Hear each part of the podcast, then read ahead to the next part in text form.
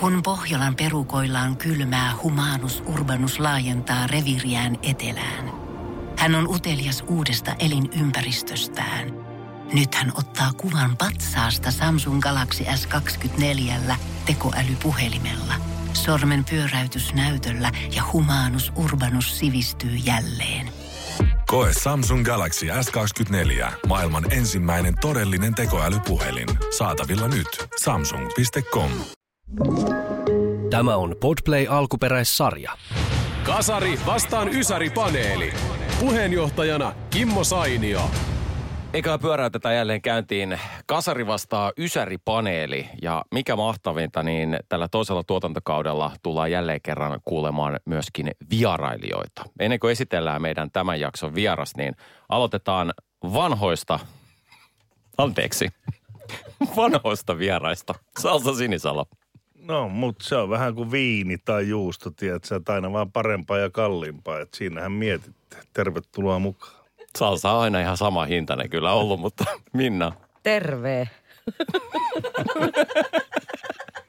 Mites meillä tänään? Luultavasti aika jäätävä jakso tulossa. Jani. Hyvää päivää. Edelleen peräänkuulutan meidän tarjoulujen perään. Meillä ei vieläkään mitä. Mä odotan, että viimeisen tai itse asiassa tämän kauden vikaan jaksoon sulla on varattu tänne joku tarjoulu meille. Okei. Pistetään johdolle terveisiä. Mutta hetkinen. Salsa Sinisalo, voitko kertoa vaimollesi? Onko se tässä päällikkö? Maksaako se tämänkin leikin? Paljon se maksaa. Onko se iso lompakko? Tämä oli inside-vitsi, jonka ymmärtää kaikki, jotka ymmärtää. Ja meidän vierailija tänään ensimmäistä kertaa. Viime kaudella meillä oli yksi vieras ja nyt me päästään kuulemaan ihan uutta vierasta, nimittäin Satu Kotonen Iskelmä. Tervetuloa! Kiitos! Ettekö te nousekaan seisomaan? Eikö tässä ole niinku standing ovationeita? Pystyykö tässä niinku tänne mikrofonin nousta? Pysty periaatteessa, joo, kyllä. Ja siis haluan painottaa, Satu on siis minun kanssani samassa Ysäri-joukkueessa. Näin on. Se on ihan totta kyllä. Ja jos muistan oikein, niin viime kaudella myöskin Ysäri-joukkueessa oli vierailija. Koska se on Kasari-joukkueen vierailija-aika? Mä tos kyllä ilmoittauduin, että mä voin olla ensi kerralla pois. Joo, ensi kerralla. Sä olet vähän liian nopea. Siis mä olen kuullut semmoisia juttuja, että yksi vierailija on varattu, kun toi Salsa jossain kohtaa poissa, niin muumi on tulossa tuohon. Ai juma, pitäisikö heti pistää pisteitä roustaamisesta? Nyt on sen verran jäätävä alku. Mutta mä väitän, että tämä ensimmäinen asia, mitä mä aletaan käsittelee, niin tämä on kyllä semmoinen, että täältä jos ei tule herkullisia tarinoita, niin sitten ei tule kyllä mistään. Nimittäin meidän ensimmäinen aihe on ala-aste limudiskomuistot. Oi, mua itkettää jo nyt. Pitäisikö sun sitten aloittaa, Satu, tää suoraan, kun itkettää, kun tuli nyt heti jotain mieleen? No siis Jani Jääskeläinen, voit sä nousta seisomaan, niin mä heti miksi sä haluut koko ajan, että ihmiset nousee seisomaan täällä? Hei, katso, mä ollaan toimistotöissä. No niin, meillä tanssittiin ala-asteella diskossa näin.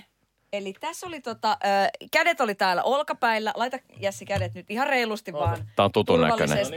Niin, ja siis niinku, ja sitten heiluttiin tälleen puolelta toiselle. Näin. Ja tässä oli tämmönen niinku kunnon hajurako. Onks tää joku 40 senttiä ehkä? Niin mä mietin, että jotenkin niinku, että siinä se kiusallinen välimatka. Tuijottelet sitä toista, välillä kengänkärkiä. Ja sit silleen, moi, mitä kuuluu? Ja niin kun, siis tämähän on niin kuin legendaarista. Ja tämän lähemmäs mä en ole vieläkään päässyt ketään. Mä olin lähempänä. Olit sä? No kun mulla on lyhyemmät kädet. Ai, sehän tulee siitä. Niin onkin muuten, joo. Ja mähän oli puristin kaikki. Joo tietenkin. Ja siis kyllä, mä en tiedä siis minkälaisessa koulussa olette käynyt sitten siellä jossa. Oliko tää nyt sitten joku... Eli Kymenlaaksossa. Kymenlaaksossa. Oliko tää siis joku tämmönen nunnien koulu, en tiedä. Mutta siis joka tapauksessa niin meillä kyllä vedettiin siis ihan ala-asteellakin sitä jo, että... Tultiin sillä lailla, että miehet laittoi kädet sinne tytön selän taakse, ja sitten jossain kohtaa, kun biisi eteni, se hidas kappale eteni, jotka oli muuten illan odotetuimpia biisejä yllättäen hitaat, niin ne kädet valuivat sinne farkkojen takataskuun, ja sitten aina se mimmi nosti ne kädet sieltä ylös sitten takaisin selkään. Se oli aina vakia. Tämä on muuten totta, että se meni juuri tällä tavalla, että se alkoi silleen, että siis hiki valu, ja sä pidit niitä käsiä siellä olkapäiden ylhäällä. Mutta sitten tosiaan myöhemmin, niin mun mielestä jos siitä tuli jotain, niin sitten ne kädet meni. Että siinä oli tunnetta. Mutta muuten, jos ei ollut mitään tunnetta, että sä vaan tanssit, niin sä pidit multa koko ajan. Multa olisi kerta kädet kyllä. Unissa kävelijä tyyliin ne kädet siellä pystyssä. Siis hajurako oli kyllä siis niiden kanssa, kenellä ei oikeasti niin kuin... ollut semmoista syvempää yhteyttä, mutta sitten se oli vähän ihastunut, niin sit halusi päästä siihen, tiedätkö, niin kuin tappituntumaan. Paitsi tuottaja Jääskeläinen, joka ei päässyt. Kyllä, minäpä. Sä sanoit, että nostettiin ne kädet. Sä sanoit, että kädet nostettiin ylös sulta aina, kun sä laitoit sinne alas. Niin nostettiin, mutta ne oli siellä farkkojen takataskussa. Kyllä mä sanoin, että loppuillasta, kun ihan viimeistiin tuli, niin ei ne enää noussut sitten. Hei, kuka tahansa, jos tuntemattoman ihmisen kädet on sun takataskussa, niin sä luulet, että joku ryöstää sulta lompakon. Niin totta kai ne nostetaan veke sieltä. Me oltiin lapsia, ei meillä mitään lompakoita ollut silloin. Eikö sulla ollut lompakko nuoruudessa? No oli mun semmoinen naurettava kukkara, sana nappikukkara. Kaikki muistaa niitä, missä oli. Ja sit oli tarra. Ei mä tiedä, mikä kukkara sulla ihan varmasti on ollut Kanarialla. Talouskukkara. Nythän me saimme roustausta jälleen niin joukkueen sisällä. Tästähän tulee mielenkiintoista. Haluan myös kysyä, missä ovat vanhat kunnon tarralompakot, koska ne olivat legendaarisia. Niin. Ei ole näkynyt ainakaan hetkeä. Aina pitäisi helpottaa ihmisiä. Tarralenkkarit ja tarralompakko ja kaikki pitäisi olla yhtä tarraa. Mutta eli tämä tanssi on tietysti meille kaikille kauhean tuttu. Mutta mitä, onko sulla tuottaja Jääskeläinen jotain lisättävää? On. Siis se, että ne tehtiin ne diskojulisteet, aina joku, se oli luokan paras piirtäjä, joka siis piirsi sinne kaiken maailman juttuja, ja sitten siellä oli ongintaa ja viimeiset hitaat. Ja popcornia. Siellä, joo, ja sitten oli karkkia, ja sitten oli, mikä se oli se semmoinen peli, missä oli semmoinen lasikulho, lasipurkki, ja siellä oli kuin vettä. Sitten piti tiputtaa kolikko siitä, ja se piti jotenkin niin kuin osua sinne tiettyyn kohtaan, ja sitten saat palkinnon, jos meillä oli joku tämmöinen omituinen peli. Missä sä oot viettänyt lapsuutta? Joo, meillä oli semmoinen peli. Ja sitten onginta oli täyshitti. Mutta sitten se oli hauska, kun tultiin koululle, niin kengät piti jättää siihen luokan viereen riviin, koska liikuntasaliin ei saanut mennä ulkokengillä. Niin siellä vedettiin sitten sukkadiskoa. Kuuluisa klassikko sukkadisko. Ja siellähän juostiin sitten hirveätä vauhtia, painettiin menee pitkin liikuntasalia. Ja miettikää, DJ-homma oli tosi ei niin antoisaa, koska porukkahan oli aluksi kaikilla siellä lavan tai sen liikuntasalin reunoilla odottelemassa, että millainen hitaat tulee. Ja sitten kun tulee joku hidas biisi, niin mentiin hakemaan, sitten mentiin tanssimaan. Nopeita biisejä ei kovin moni käynyt tanssiin. Niin teillä oli huono date. Niin varmasti oli kyllä. DJ kyllä. Hall of Fame. Koska nehän soitti vaan omia suosikkejaan, ei yleisön suosikkeja. Mutta siis sit tää pukeutumishommahan oli kova, koska meillä ainakin käsityötunneilla niin me ommeltiin, niin siis se oli kovin juttu, kun sai oma tekemän liivin laittaa päälle. Mä olin siis 5. luokalla hyvin tyylikkäänä siinä mun tekemässä liivissä. Ja nyt kun mä mietin mun elämää, niin tääkin on asia, mihin mä oon jämähtänyt. Oma tekemissä vaatteissa mä meen. No nyt mulla on sentään niin kuin oma ripsiväri, mutta Minna sä tiedät, että äitiltä kun sai vähän lainata ripsiväriä, juman kekka se tuntui hienolta silleen, kattokaa, mulla on ripsiväri. Ja sit se oli semmonen niinku kuivunut maskara jostain niinku 80-luvun alusta, josta ei tullut mitään. Ja sit se mun todella pähee, se oma tekemä liivini. Hello boys! Hei, tosta se oli semmonen kakkumaskara, johon vielä räkästiin. Anteeksi, mitä? Kyllä. Siis se on semmoinen laatikko, kakkumaskara nimeltään. Ne ei ollut semmoisia, mitä nykyään otetaan tuupista ja laitetaan.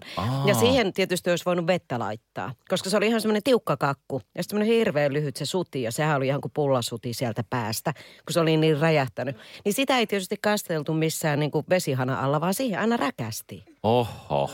Ihme, ettei ole enemmän ollut silmätulehuksia. Mä muistan mutsilta tollaista. Käytit sä kans sitä? En, mutsi. Mutsi käytti. Hei, nopea kalluppi, mua kiinnostaa tämä Sadun esimerkki, että siis onko muilla ollut tällä, että tehtiin vaatteita tai joku liivi jonnekin diskoon? Koska mä alan nyt miettiä tätä sun kouluun, missä oot käynyt. Ja... Ei, mutta vaatteitahan kyllä tuunattiin jonkun verran, sen mä tiedän. Mutta mä en itse ollut se tuunajutyyppi, mutta aika moni luokalla kyllä tuunasi omia vaatteita. Joo. Se olisi ollut nimittäin aika järkyttävää, jos olisi päässyt itse tekemään jotain. Mä siis teen pillerihattuja myöskin, koska mä rakastan edelleen Arja Korisevaa, niin mulla on siis pillerihattuja, jos olette kiinnostunut. Mun mielestä Salsalle voisi sopia ihan hyvin. Mikä on pillerihattuja? Mä googlaan pillerihattuja. Ei, älkää nyt viittikö. Mitä? Mutta mut jotenkin niinku se semmonen...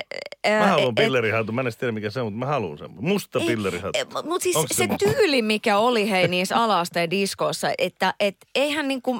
Että eihän me silloin niin kuin 90-luvulla sitten tosiaan Kymenlaaksossa, niin ei ollut niin kuin samalla tavalla 3 raitaa ja kaikkea sellaista. Mutta siinä niin kuin tavallaan, että haluttiin vähän jotain parempaa. Että se ei ollut sillä niin kuin överiä. Tavallaan niin kuin nykyisinhän nämä vetää sellainen todella kallissa. Kledius sanoi tommoset, niin kuin tommoset alakouluikäiset. Mutta sä oot kerro nyt, mikä se pillerihattu on, koska Salsa... Mä näin Mä näin, toi näin, se on semmoinen lentoemänä hattu, mä en tajunnut. Semmoinen tosi päheä. Niin semmosia mäkin oon tehnyt. Että mä voin, että sitten kun... Mä oon kerran nähnyt pillerihatun, mutta sillä naisilla ei kyllä ollut mitään muuta päällä kuin se pillerihattu. Hetkinen, milläs lennolla sä käyt? Se oli... Tää oli enemmän kuin kymppikerho selvästi. Se oli Jyri Helsinki ja jatkot oli Kallessa. Sovitaanko, että kauden viimeisen jakson aikana meillä on vähän rekvisiittaa päällä ja sulla on muutakin kuin pillerihattu sit päässä, toivon mukaan. No mennään eteenpäin. Minna, minkälaisia limudiskumuistoja? No sen mä muistan, että niitä tuunattiin tosiaan sinne koulun seinälle, niitä kaikkia esitteitä. Ihan samalla lailla kuin säkin sanoit tuossa äsken Jässi, että niihin kirjoitettiin sitten, mitä siellä tulee tapahtumaan. Mun oma poika, joka on nyt käynyt sitten koulun ala-aste diskoissa, niin se oli pöllinyt sen sieltä seinältä ja tuonut kotiin, kun se on kuulemma niin makea. Kelatka. Aha. Mutta siis ainut muisto, mikä mulle tulee mieleen ihan ensimmäisestä diskojutusta koulussa, niin mä menin mun kaverin luokse koulun jälkeen ja hänellä oli iso sisko, joka oli samassa koulussa. Ja se kirjoitti äidille lapun siihen keittiön pöydälle, että mentiin diskoon. Ja mä katsoin, että vau, tollaiksi se kirjoitetaan. D-I-S-C-O. Mä olisin kirjoittanut disko. No silloin mä opin sen sanan. Miten se kirjoitetaan? Mä ajattelin, että vau, Sanna, mutta se on onneksi meitä vuoden vanhempi, että siksi se tietää. Oikein tietää. Ties miten kirjoitetaan. Ja Jyväskylässä vielä. Kaakkiksella, Kaakkolammella. Kaakkolammella. Joo, me asuttiin Kaakon pyrstössä. Onhan, kuuluu kaikenlaista, mutta nyt mä veikkaan, että Salsa Sinisalo laittaa vielä jotain. Ei, legendaarista. Ei paljon muistoja.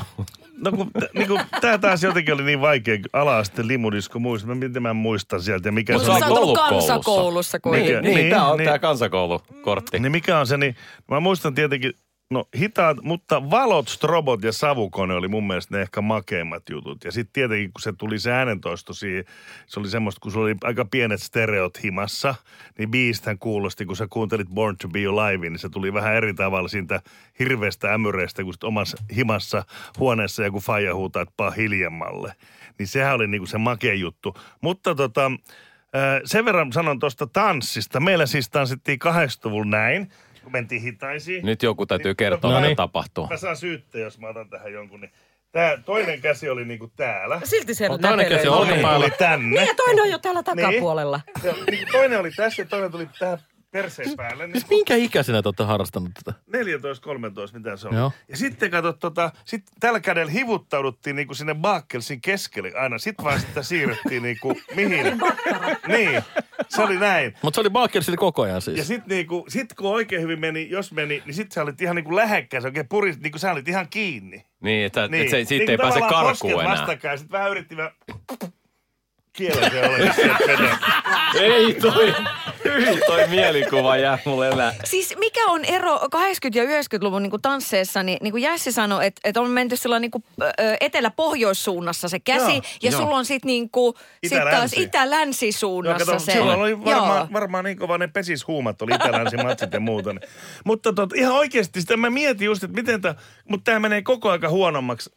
Sain juuri viestin viime viikolla tai 2 viikkoa. Sitten joku oli kuunnellut meidän podcasti, missä oli puhuttu just joku vikat hitaat tai joku. Niin 26-vuotias, oliko se, sanotaan nyt vaikka Tarja, laittoi meille viestiä Kasarille, että hän ei ole ikinä yökerros tanssinut hitaita, että hän ei ole ikinä kuullut yökerros hitaita. Eli niitä ei enää soiteta. Ei soiteta enää hitaita. Ennen 80-luvulla 45 minuuttia nopeita, 15 minuuttia hitaita. Sillä vedettiin, Dei rakensi alabiitistä yläbiittiä, kun se huippukliimaksi tuli, silloin pantiin hitaat näin ja taas lähdettiin rakentamaan. 90-luvulla tuli vaan tun, ja sitten kun Dei halusi bimslooraa, niin sitten se laittoi slovarin, niin kuin Jässi tekee vieläkin. 2000-luvulla kukaan ei enää halua bimslooraa eikä mitään muuta, niin kuin hitaitakaan. Älä puhu muiden puolesta nyt, Salsa. No näinhän se menee tää maailma. Mun täytyy muistaa, että mäkin on kuitenkin tehnyt jonkun verran Dei-hommia. Kyllä no, 2000-luvulla tuli soitettu vaikka kuinka paljon. Soitko hitaita? Legendaarinen König. Siellä soitettiin. Kyllä, mutta hei, välihitaat oli harvinaisia, mutta se, että lopussa oli 3-4 hidasta saattoi tulla parhaimmillaan. Joo, niin, että se tuli sinne, että se muuttui siinä kohtaa sitten jo. puhuit Salsa noista valoista, mitä niin käytiin täällä diskossa, niin mä en tiedä, oliko kellään muulla, mutta meillä oli koulussa siis semmoinen kaveri, joka oli siis aivan täysin sekopää tämmöisten valojen suhteen. Hän kävi muun muassa, miettikää, ruuvaamassa niitä, kun on junaradalla näitä puomeja, mitkä laskeutuu, jos ne valot vilkkuu, niin se oli jo kytiksellä siellä, oottamassa, kun se laskeutui se puomi, se kävi äkkiä ruuvaa irti sieltä sen valon. Ja se kävi vielä hakemassa poliisiautostakin perhana vilkun mukaansa. Se oli, sit se niinku vei niitä kaiken maailman bileisiin sinne esittelee, hei tsekkaa mikä uusi valo, mulla on tästä on poliisiauton niin vilkku ja sit se pyöri siellä. Ajattelin, että nykyään niitä myydään ja silloin on ollut siis ihan oikea poliisiauton valo. Kyllä. Kun nyt saa ostaa niin kuin nähdään feikkejä. Niin ja siis nykypäivänähän toihan olisi niin kuin hashtag somekohu ja isosti niin ja lähtisi niin kuin kaveri aivan sellainen niin kuin karmit kaulassa. Ja silloin se oli vaan siistiä. Ei kukaan käräyttänyt sitä, että silloin tommoisia. Todellakin. Nyt vaan yksi asia, mikä tässä jää niin kuin hämäämään, niin on se, että ymmärsikö kuuntelijat nämä meidän tanssit nyt millään tavalla? Haluatko, että me vedetään uudestaan? Onko tämä nyt se hetki, Kimmo Sainio, kun sä sanot, että sua pitää nyt tulla hakemaan tanssimaan? Oota, mä pistän Alwaysin soimaan. Mutta siis joo, mahtavia tarinoita ja tosiaan ainakin se nyt, mikä oli uusi tieto, niin oli, että tämä tanssiminen, hitaan tanssiminen on muuttunut tosiaan, niin kuin Satukin tuossa sanoi, että miten se meni, että Itä-länsi on niin kuin ollut aikaisemmin ja sitten siitä on tullut tämä Etelä-Pohjois. Ja nyt, jos on tilanne se, että nämä ei tanssi ollenkaan, voidaanko pitää niin kuin hiljainen hetki, niin kuin, et eikö oikeasti hitaita tanssita enää? Eikö milleniaalle tiedä, mistä on kyse? Nyt ehkä joku podcastin kuuntelija voisi lähettää viestin, joka niin kuin käy yökerhoissa nykyisin, diskoissa. No kato, ne ei varmaan yökerhoissa tanssikkaan, kun ne istuu nurkissa ja laittaa sitä. Niin, saa mitä tätä vaan vetelee siellä, nehän se ei kukaan mitään. Tinderit laulaa siellä yökerhon nurkassa vaippaillaan puolella toiselle ja katsotaan, että jos sieltä sattuisi tulee joku, joka on tässä 2 kilometrin säteellä ole samassa baarissa sunkaan. Ei saa yleistää. Niin, et siis se riittää, että tulee match ja sit me voidaan niinku chattailla, mut sit tavallaan se hitaan tanssiminen, joka onhan se nyt hei parasta ever oikeesti. Mä voin sanoa, että siis asiat on muuttunut tosi paljon siitä, että jos miettii sitä, että käydään pyytämässä kappaletta DJ:ltä, mikä aikana oli semmoinen ihan perusjuttu, niin ihan muutama vuosi sitten eräässä helsinkiläisessä yökerhossa katsoin tanssilattien vieressä olevaa seinää ja katsoin, että mikäs tää tämmönen lappu on, niin siinä oli siis appi, jonka pystyi lataamaan puhelimeen, jonka kautta sä voit toivoa kappaletta DJ:ltä. Ja mä olin silleen, että eikö enää saa lähestyä DJ:tä.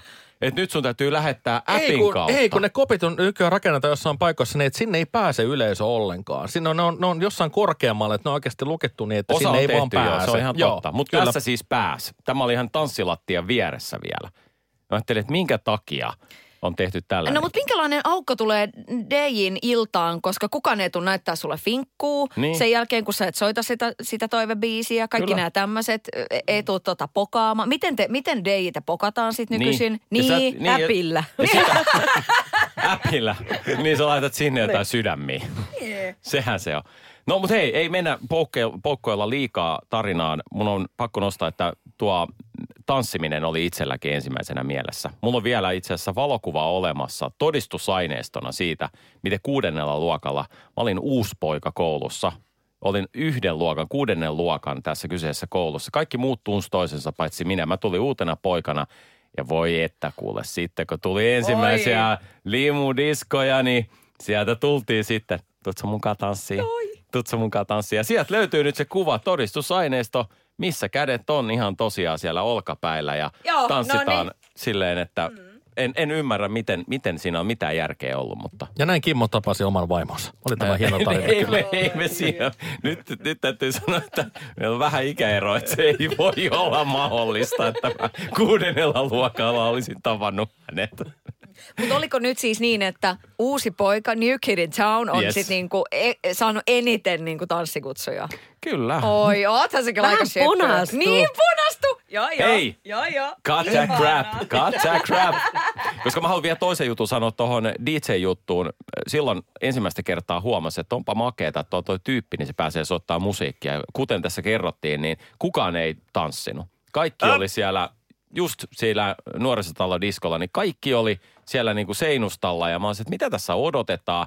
Ja toinen, mihin mä kiinnitin huomiota, niin tämä DJ:llä, niin hänellä oli siis tämmöinen iso, niinku ei matkalaukku, vaan siis tämmöinen justiin, mihin saa siis jalkapallopelaajilla on semmoiset isot, niinku lentolaukut tai tämmöiset, minne saa niin kuin pystysuunnassa, hirveästi tavaraa laitettu, niin hänellä oli se täynnä CD-tä. Hänellä oli missään järjestyksessä, hän vaan osteli niitä sieltä. Mä ajattelin, mitähän tästä tulee. Sitten mä ajattelin, että aikamoinen kaveri, että onko se lähdössä niin kuin matkalle. Selvisi, että tämä tyyppi, niin hän sai levynsä äidiltä, joka oli lentoemäntä ja toi tosiaan Yhdysvalloissa niitä levyjä. Ja mä olisin, että mitä ihmettä.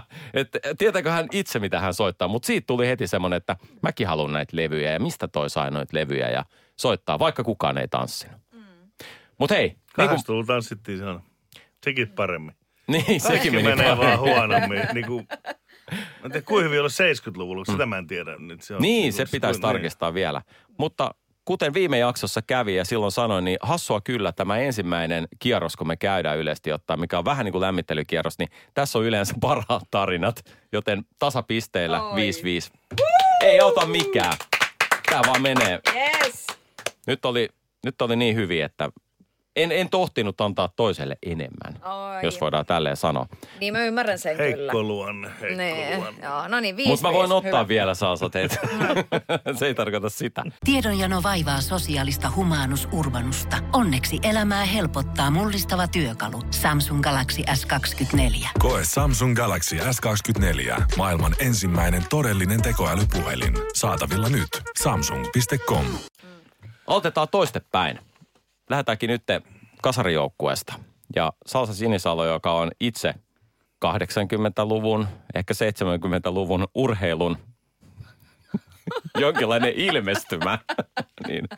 Kertoisitko meille, minkälaisia ajatuksia, jos ajatellaan 80-luku urheilu vastaan 90-luvun urheilu? Eli kummalla on isoimmat henkilöt, menestystä, mitalla ja kaikki nämä käydään läpi. Ja teidän täytyy nyt vähän taistella ja heittää nimiä ja kaikki. Ei tarvitse, te voitte löydä pyyhkeen kehiin. Kato, mä täräytän tässä nyt alkuun. Aha. 8. luku.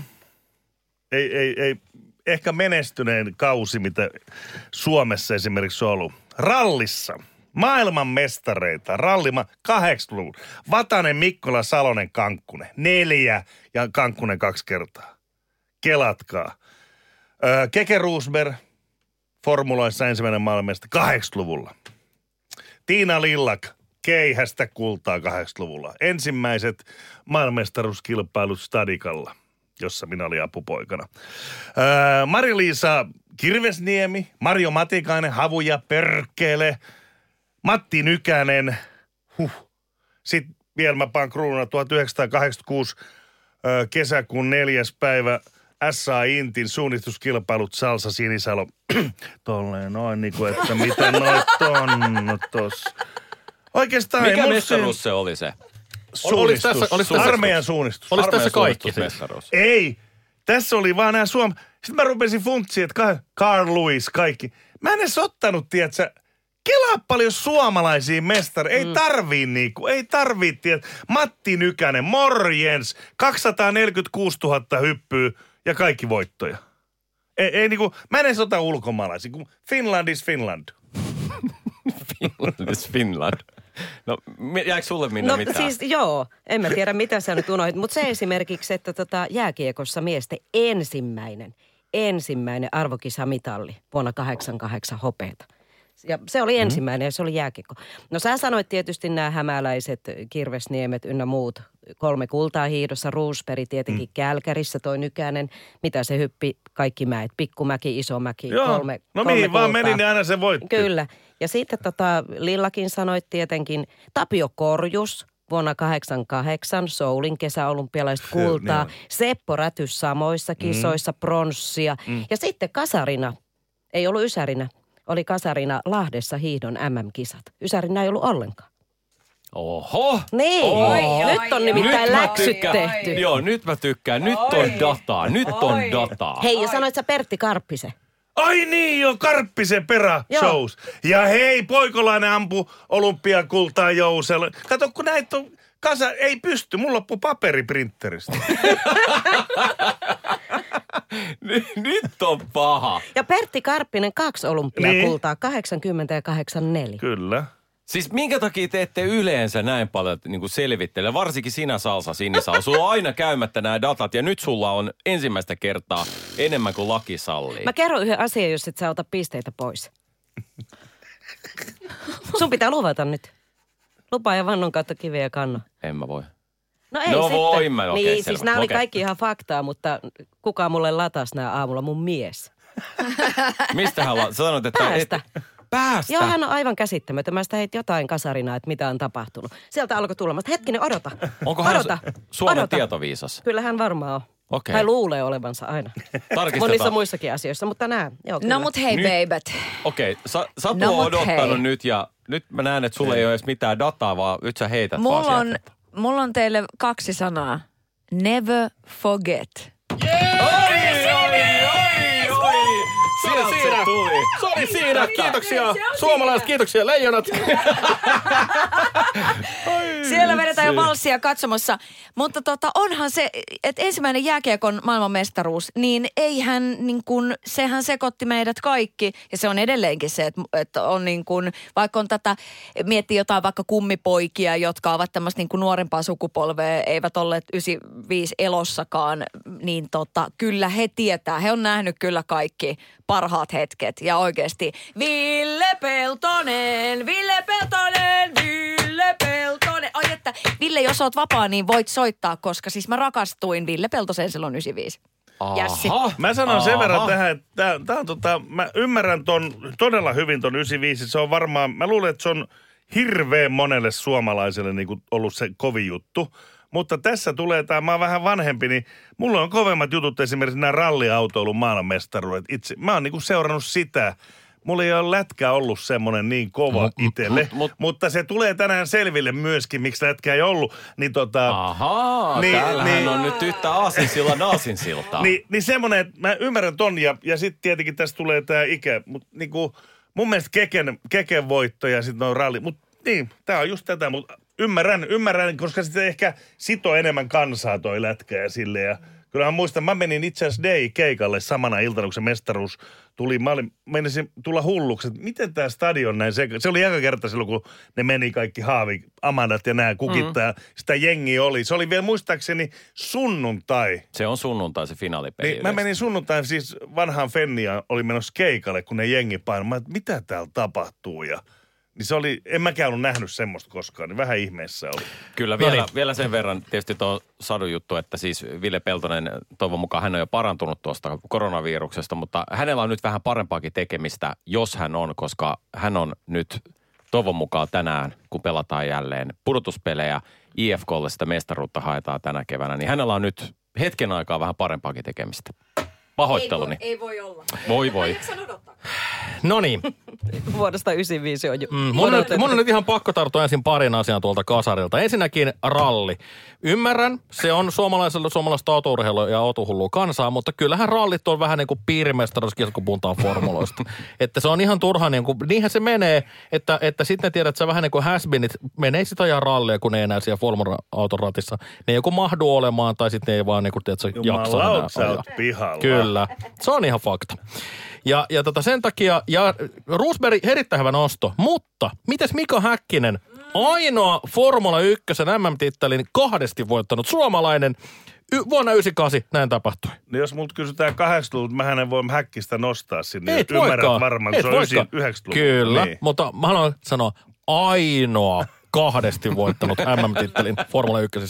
95 tulikin tossa jo. Jari Litmanen Ajaksissa vuonna 95 voitti Mestariliigan ja myöskin oli kisojen maalikuningas. Siitä muuten tulee nimitys kuningas Litmanen. Ihan vaan tiedoksi. Ei mä oikeastaan tarvitse sanoa muuta, että formulat 90-luvulla... Mä olen yllättynyt, että sä noin hyvin tietoinen tästä urheilusta. Mä olin siitä vähän yllättynyt. Mä ajattelin, että sä... Litmanen... Jääskeläiselle yllätyspisteet. Litmanen oli niin kuin... Mä olin ihan varma, että sitä, kun mä jotenkin vähän olin... Kyllä, Litmanen. Ja sanotaan, että kyllä kuitenkin kyseessä on... kaikkien aikojen arvoston urheilulaji, eli jalkapallo, oli sitä mitä mieltä tahansa, niin on se kova suoritus suomalaiselta pärjätä noissa gameissa. Niin Litti on kyllä patsaansa ansainnut. Ja niin kuin tuli puhetta tuosta keihäästä, niin kyllähän siis Seppo Räty, että kuitenkin Ysärillä niin veti sen 90 kaaren. Niin olihan se semmoinen, että sillä niin kuin isoäitinikin, sanotaan näin, että hän liikuttui. Meillä on siis suvussa tämmöinen, aina jos tekee jotain merkittävää, niin se on vähän niin kuin Seppo Räty silloin Ysäri 92, mitä se oli jotain heinäkuuta, että niin kuin Räty räväyttää. Ja kyllähän me ollaan kaikki katsottu niitä ja siis kyllä niin kuin noi kenttälajit, keihäänheitto, aina, se on aina jotenkin niin kuin sydämessä. Mulla ei ole yhtään tatuointia, mutta Seppo Rädyn jonkun naamataulu voisi vaikka persposkeen ottaa. Oho, sen verran oli kova, oho. Sen verran oli kova. Seppo Räty 90-luvulla. Oho. Oli se silloin se lämmitteli 80-luvulla, mutta 90-luvulla niin sit Räty räväytti. Ja kaikki nämä Saksan paskamaajutut ja niin kuin heitä niin, että piip, repeä, niin kyllähän ne on niinku semmoisia juttuja, mitkä on jäänyt elämään. Ei niitä voi sivuuttaa. Tästä jaksosta tullaan muistaa se, että Sadulla on kroppa täynnä tunnettuja urheilijoiden erilaisia merkintöjä. Hyvä kertoa kotona. No, siinä oli nyt kaikkeen viihdebisneksen alttarilla laitettavaa. Vähän joutui heittää omaansa. Niin, oliko siinä kaikki? Eikö siinä aika hyvin ollut? Me jätettiin ne ulkomaalaisille. Mä jätin kanssa ulkomaista pois. Siellä olisi ollut vaikka siis mitä. No, mutta se on hyvä, että pelasitte suomalaisia juttuja. Se oli nyt ehkä se, mitä tässä haettaa. Nyt kun enää ei voi mitään käyttää, niin tuli mieleen, että minkä takia kukaan ei sanonut, käsittääkseni Toni Nieminenkin on kuitenkin jotain sanonut aikaiseksi. Eikös hän ole... Se on 90-luvun puolella, mutta silloin kasarin ihan loppupuolella, niin Toni Nieminen, se oli joku ennakkohyppääjä tuolla Lahdessa. Niin, eikä hän ole erikoistunut avioeroihin tai yleensäkin näihin tällaisiin epäonnistuneisiin parisuhteisiin. 92 Albert Villehän voitti. Niin, no nyt mä mietin kanssa, että Toni Nieminen sai aika hienoja saavutuksia myöskin, mutta ei tullut mainintaa. No kyllä mä siis totta kai Tonin edesottamuksia arvostan ja mies sai ajokortin 16-vuotiaana poikkeusluvalla, koska oli niin kova kaveri. 17-vuotiaana, mutta onhan se niin kuin nyt niin kuin tässä Jani ansioituneesti sanoi, niin kyllä mullakin nyt päällimmäisenä, anteeksi Toni, mutta mulle tulee mieleen nämä niin kuin ihmissuhteet, niin se jotenkin nyt jäi tässä kaikessa hässäkässä. Moi. Niin. Mutta se ei ollut saavutus, kun se silloin vuonna 1989 hyppäsi. Siis se oli joku esihyppääjä. Se oli esihyppääjä tuolla Lahdessa, testihyppääjä. Albert Ville Suurmäki kultaa 92, Joukkuemäki kultaa 92, pronssia normaalimäki 92. No pitäisikö mun nyt sitten ottaa se Toni Nieminen tähän toiseen niin persposkeen? Niin. Joo, seivasko se tän nyt sitten? No jotenkin. Ei se varmaan riitä tässä. Se oli vaan tämmöinen pieni maininta, mikä tuli mieleen. Tämä on todella hankalaa, koska mä tykkäsin tästä niin kuinka paljon kasari niin kuin nosti tuolta, että siinähän oli aikamoista historiaa havinaa kyllä. Että nämä on iso juttu, mitä Ysäri nosti ehdottomasti. Mutta unohti ton Niemisen, joka oli kuitenkin aika tärkeä. No eihän se nyt ollut. 95 versus Toni Nieminen. Ja Mika Häkkiset ja... Niin, ja Litmanen, hei kamo. Laitasitsä niinku, jos sulla on tiedätsä niinku Jari Litmanen, Mika Häkkinen ja vuoden 95 leijonat joukkuun, niin kuka ei kuulu joukkoon, se on Toni Nieminen mukana. Niin. Että nyt ihan oikeasti sain, mutta mietin esihyppääjä juttua, että Salsa, kuka olisi niin kuin sun tämmöinen esihyppääjä? Mun esihyppääjä? Mikä laji? Nyrkkeily, jalkapallo? No otetaan se, mikä sulla oli siellä se oma joku urheilusuoritus? Niin se oli se suunnistus. Se oli se sun suunnistus. Suunnistus, joo. Nyt mä esisuunnistaja, minkälainen kaveri hän? Salsan esisuunnistaja. Hän käy mulla oli esisuunnistaja, just tuossa kilpailussa mulla oli esisuunnistaja. Piilottaa pari pulloa hän sinne. Oli Vaasasta suomenruotsalainen, joka oli punainen tukka. Mä en muista mikä se nimi oli, Mats joku. Ja kun se sai tuonne lenkkarit jalkaan ja lähti, niin mun piti ostaa siis täysin se perässä, että mä edes pysyin, kun se painoi sinne pöpelikköön. Mulla oli kartat ja muut varmaan 4 metriä perässä tuli, kun mä juoksin siellä, mutta se on niinku semmoinen esisuunnistaja, joo. Esisuunnistaja, niin. Esisuunnistaja, aikamoista. Niin tylsää kuin se nyt on, niin nämä on niin tasavahvat, että ei pysty, tässä ei pysty. Tää on pakko mennä tasapisteellä. Mä annan 5-5 edelleen. Ei, Mä odotin, että tässä olisi selkeä. Always soimaan nyt, Sainio. Joo, tulee toinen tanssi. Niin sä olit laskenut Salsan varaa. Mä olin laskenut, että niin Salsa ei yllätä tässä, mutta nyt ollaan edelleen semmoisessa tilanteessa, että tämän seuraavan täytyy jo rikkoa jäätä. No niin. Koska se on nimeltänsä ensikokeilut alkoholijuomien kanssa. Joten nyt, jos joskus on aika näyttää. Ja kerta äsken otettiin kasaria, niin eikö se ole tuottaja Jääskeläinen vanha... Juoppo sieppo, joka aloittaa. Kiitoksia. Paina tämä käyntikorttiini ja CVni. Joo, siis mähän on, kaikki vois luulla varmaan, että jos se on varmaan vetää 12 kesäisenä. En oo, kun meillä on aika tiukka kuri kotona. Mä en uskaltanut se oikeastaan alkoholin koskee, kun vasta 18-vuotiaana ensimmäisen kerran. Tää oli siis kaverin luona, meitä oli 3 kaveria siellä ja tää oli tää yksi kaverille pullottanut sit kotiviiniä siellä, tiedätkö, keittiössä. Siis olis teillä se jäätelö tehdä, 3 kaveria? Niin, oli... Oli pullottanut siis tuolla keittiössä Porissa, siis tämmöisessä perinteisessä muoviämpärissä, kotiviinit siellä. Ja me napattiin sieltä sitten kuule kotiviiniä, istuttiin hänen olohuoneen sohvalle katsomaan Jurassic Parkia VHS-nauhalta. Ja mitä siinä tapahtui tietenkin, no kun siinä kaverit varottelee, että hei Jani, oot nyt varovainen nyt sitten siinä, että älä juo hirveän tahtia. Kun sä istut, niin sä tuomaan, miten se alkaa se alkoholi vaikuttaa. Ja siinä sitten tyytäiset siellä, ei tässä mitään ole, että hyvähän tää on. Ja ihan hirveän makosti kotiviini, jos varmaan tänä päivänä maistasin, mitä mä oon tämmöistä juonut.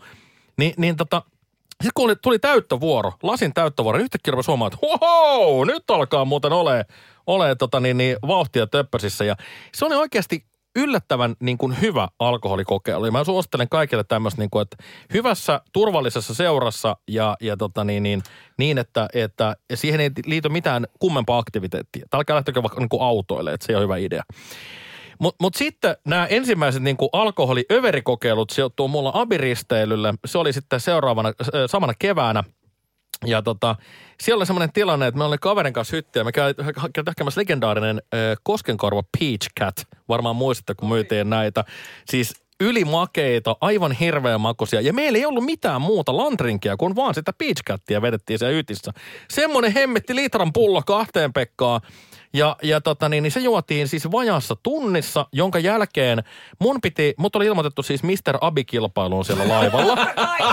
Kyllä, Mr. Abi-kilpailuhan sisältyi muun muassa siis rodeo tämmöisellä niin kuin systeemillä ratsastusta ja se kaikkia rasteja, mitä piti tehdä. Se ei ollut komeuskilpailu, sen takia en pystyn osallistumaan. Kävi tilanne, kun mua kuulutettiin lavalle, Jani Jääskeläinen seuraavana, niin kaikki ihmetteli, missä Jassi on. Ja mä olin siinä aikaa, kello oli 8:30 illalla. Mä olin meidän hytin vessassa ottanut tyynyn ja peiton sinne suihkuun mukaan. Makasin siellä mun onneni ohi, koska musta olisi tullut varmasti Mr. Abi vuosimallia 97. Oi, terveisiä täältä Mr. Bubi, finalisti. Vuodelta nakkiin. Ei siitä sen enempää. Satu voi jatkaa siitä. Siis vitsi, mua nyt vähän huolestuttaa, koska en tiedä, onko mulla karski ulkokuori, mutta en mäkään ole mikään niinku kovin paha ollut. Et mä oon kanssa ollut silleen niinku lähellä sitä 18, kun on niinku ekaa kertaa humalassa. Mutta kyllähän se sitten on niinku tajunnut sen semmoisen, että tämähän on aika niinku kiva fiilis, että kyllähän tästä tulee silleen niinku äitin jakkupuku päällä tietysti menty kapakkaan, kyllä te tiedätte. Ja sitten kävi vielä niin, että mulla oli siis äiskän semmoiset yhdet leveälahkeiset housut, niin sitten mä jotenkin niinku kaaduin ja niihin tuli kauhea reikä siihen polveen. Ja mulla on vieläkin siis niinku arpi polvessa siitä, että mä oon kaatunut sillain niinku 17-vuotiaana jotenkin siinä. Alkoholilla ei pitänyt ihan niinku niin suurta osuutta olla asiaan, mutta se kauhea nöyryytys, että kun joudut kertoa äidille, että nyt kävi näin, että sun niinku pyhähousut meni rikki, että sun tyttäresi pääsi baariin juomaan. Niin ja mulla oli muuten mun systerin paperitkin vielä. Että se oli kyllä niinku toista silloin, että nykyäänhän ne ei niinku, että eihän siis varmasti menisi läpi. En mä tiedä, käykö nämä edes baareissa? Ei ne tanssi hitaita, käykö ne edes baarissa? Niin, mä aloitan olemaan vähän kyynisiä tässä niinku nykynuorisoa kohtaan. Mutta sen takia me täytyy ottaa tämä itse asiassa semmoinen vieraileva, joka on ihan ulkopuolelta, eli joku nykynuori johonkin jaksoon mukaan kommentoimaan, että miten tämä nyt oikein menee. Tulkki tarvitaan varmaan. Mutta mä sanoisin näin, että mä oon iloinen siitä, että tässä niinku 40-vuotiaana, niin voi ottaa sivistyneesti lasin viiniä ilman, että pelkää, että se jotenkin niin kuin sit hirttää kiinni. Et mä voin edelleen ottaa, ei ole tarvinnut laittaa korkkia kiinni. Niin et ei millään pahalla, mutta että on ollut aika kivasti tämä asia niin kuin mennyt. Mutta mä katsoin, että sulla on kyllä reikä noissa polvissa, niin, nytkin housuissa. No tää oli, kato, viikonlopun jälkeen. Radiogaala oli, joo, kyllä se tiedät. Mä kävin samoissa gaaloissa. Sullakin. Mä oon täällä perssä oikeasti jengiä. Otetaan noin 80-luvun tyypit, jotka on sillain niin kuin, ne on syntynyt sen putelin kanssa. Sehän tässä on parasta, että nyt tuli kummaltakin Ysäri-joukkueen pelaajalta tämmöinen, että itse asiassa aika myöhään on aloittanut. Ja mä tiesin, että kun me käännetään mikrofoni Salsa Sinisaloon, niin sieltä tulee, että no mä kyllä aloitin itse asiassa todella nuorena. Onko oikeassa?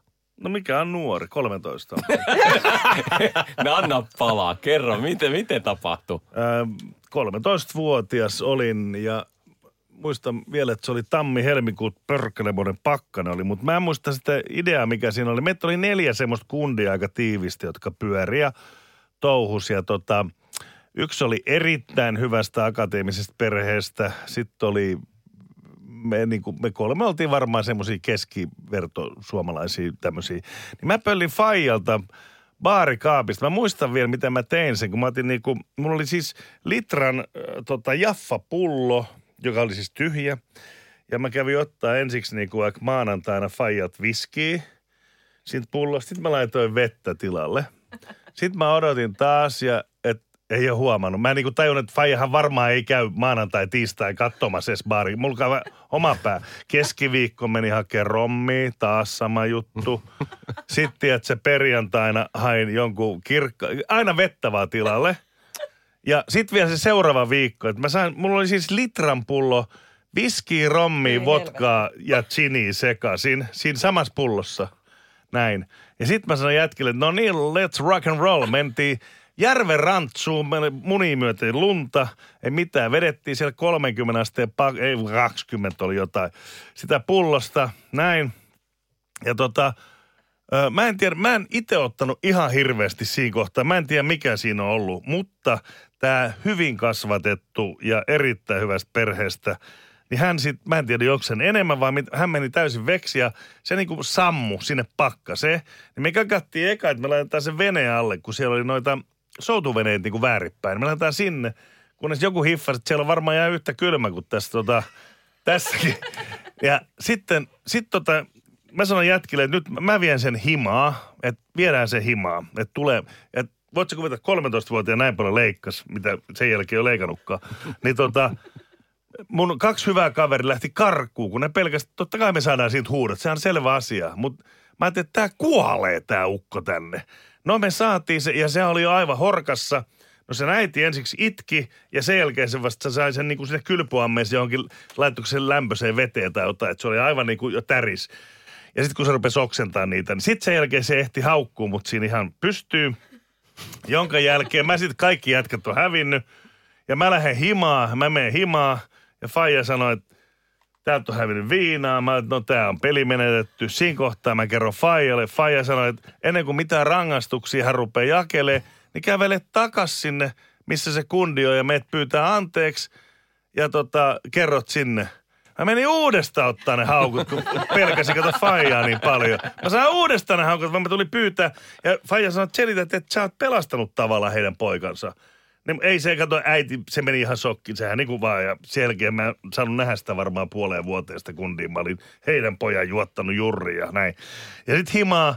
Mä en muista, mulla tuli joku 3 kuukauden vissiin ulkona liikkumiskielto ja kaikki. 3 kuukauden koko kevät menee. Se oli siis aivan jää. Kato, meidän faija pani isolla kädellä sitten. Niin kuin mä oon aikaisemminkin sanonut, silloin oli hellää, kun tuli remmi ja sitten oli solkipäällä tuli remmi. Sitten oli vasta rangaistus. Se oli hellää hyväily se remmin antaminen. Mut mieti, että ei voinut lähteä puhelinta. Ajatelkaa niin kuin nykynuoria. Että puhelimet ne kaikki pleikat veksi. Mutta piti mennä kun faija sanoi, sä menet henkilökohtaisesti niin pyytämään anteeksi näin.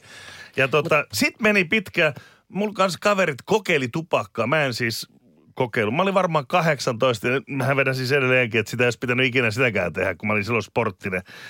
Ja sit sama juttu, niin kun mä rupesin katsoa, jo silloin 13-14, mä soitin kouludiskoissa musaa. Ja sit mä rupesin niitä tekemään, niin mä olin kaikki viikonloput aina keikoilla, niin kun muut kaverit otti kaljaa. Niin mulla meni tavallaan siitä, mä olin varmaan siis 23, kun mä rupesin kiskoon. Nyt on, no sitähän mä oon kiskanut siitä lähtien tietenkin, että sekin meni niin kuin mönkään, että tavallaan niin kuin olisi kannattanut ehkä nuorena tehdä ne kaikki, niin olisi päässyt silleen sivistyneesti niin kuin Satu, että ottaa vaan lasiin, mutta mähän vedän ämpäriä aina sitten niin kuin. Oho, no aika nuoreen menee kyllä täälläkin. Mä menin 7-8 luokalle. Ja mä muistan, sitä en muista kuka meille kävi hakemaan, mutta mun ystävälle ja mulle, Virpi oli hänen nimensä, niin 3 lonkeroa. Ja me oltiin, ne oli varmaan semmoisia, niin mitkä avattiin, eli tölkkilonkeroita silloin. 3 lonkeroa ja se oli vielä niin, että me siirryttiin just 7-8, koska silloin lähdettiin Kartsalle viettää sitten tietysti tätä kesäloman alkua. Me lähdettiin kävellen, että me juodaan siinä matkalla sitten näitä siidereitä, eikö näitä lonkeroita. Ja Virpi kaatui kanssa. Hän kaatui ja hänellä meni housut rikki ja ne oli uudet kevätjuhlahousut. Ne oli semmoista pellava housu. Hän alkoi itkemään. Ja me ei päästy koskaan sinne keskustaan, koska se tyssäsi yhteen puistoon se meidän reissu. Sen takia, kun Virpi itki niin kauheasti, kun housut meni rikki ja olisi pitänyt Kartsalle mennä. Ei päästy ikinä sinne perille. Ei koskaan. Niiden 3 lonkeronkaan me istuttiin sitten semmoisessa puistossa siellä. Ja Virpi itki. Kaikki ripsarit siniset täällä pitkin poskia.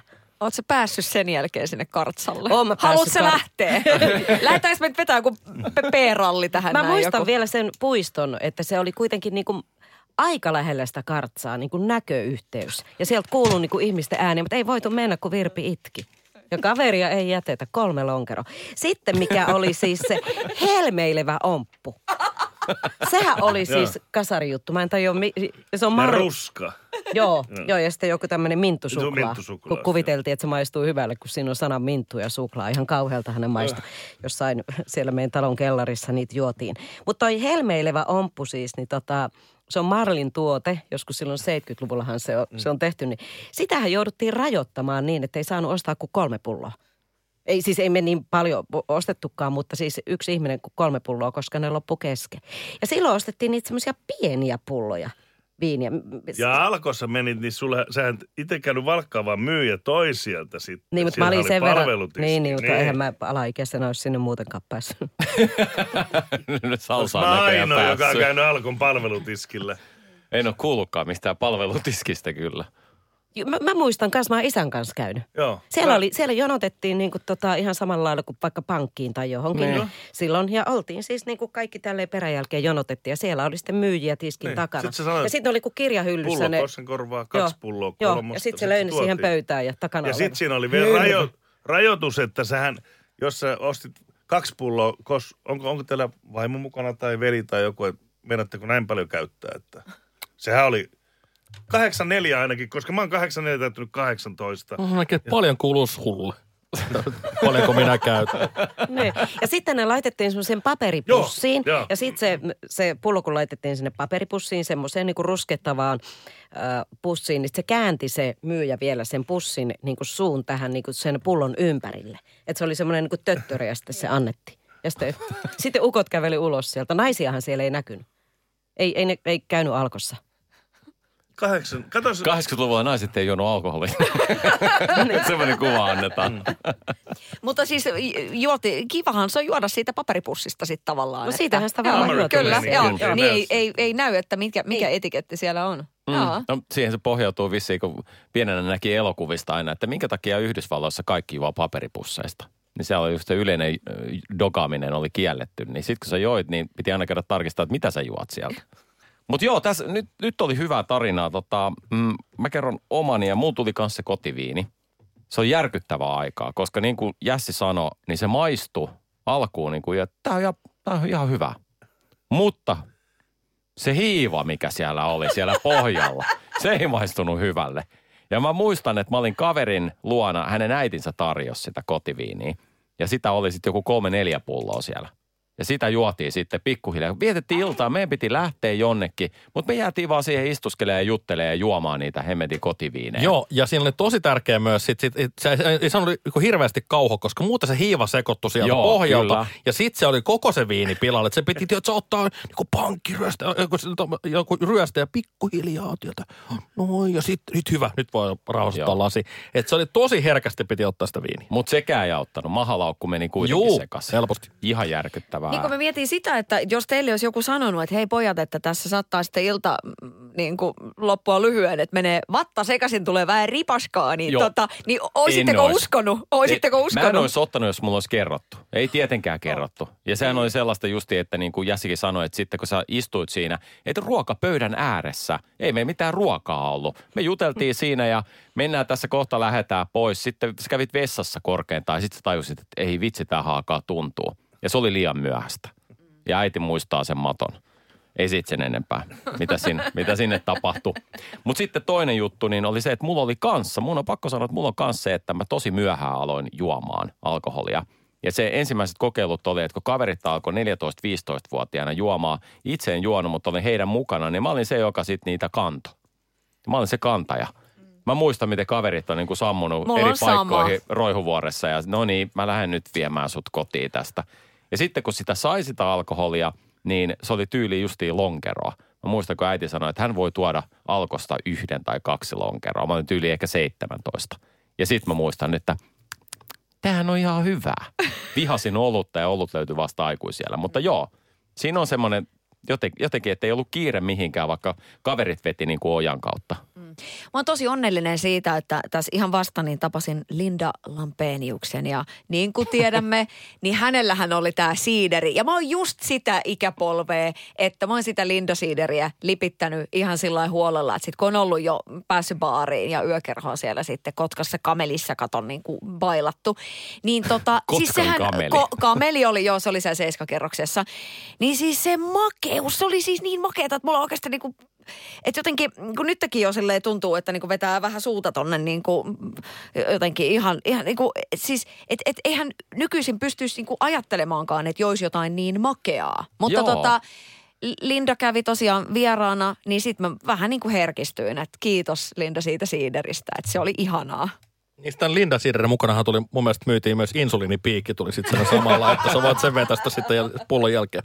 Mutta niin se menee vaan, että lapsuudessa tuli justiin tämä siideri, sitten oli se upsiideri, eli perrysiideriksi. Me aina sanottiin, että perryä, ja sitä mä pyysin kanssa sitten, mä olin jo siinä vaiheessa täyttänyt 18, niin hirveän makeata. Nykyisin pystyisi yhtään juomaan, että se makuaistikin muuttuu ihmisellä. Mutta onko niin, että sä oot pystynyt niinku äidiltä tilaamaan? Meidän Kimmo on semmoinen, että hei, kyllä. Äiskä... Mä oon lähdössä tänään poikien kanssa, että voit sä tuoda mulle vähän sidukkaa. Äitille terkkui. No mutta äiti tiesi, että mä olin jo niin vanha. Ja mä en ollut nuorena aloittanut, kuten ehkä hän tai isäni. Heistä puhumattakaan. Niin. Meille kävi hakemassa meidän talosta semmoinen yksi vanhempi tyttö jäätelöpalkalla. Oli Jyväskylän Sokkarille, joka oli siinä osuuspankin vieressä, niin tullut toi pehmyt jäätelökone. Ensimmäinen, ja se oli kova juttu. Me annettiin hänelle tietysti rahat, hän kävi hakea sitten meille jotain juotavaa. Ja me maksettiin hänelle semmoinen pehmyt jäätelö. Niin sillä joo, ja bussirahat. Bussirahat, eli se pääsi ilmaisiksi Kartsalle.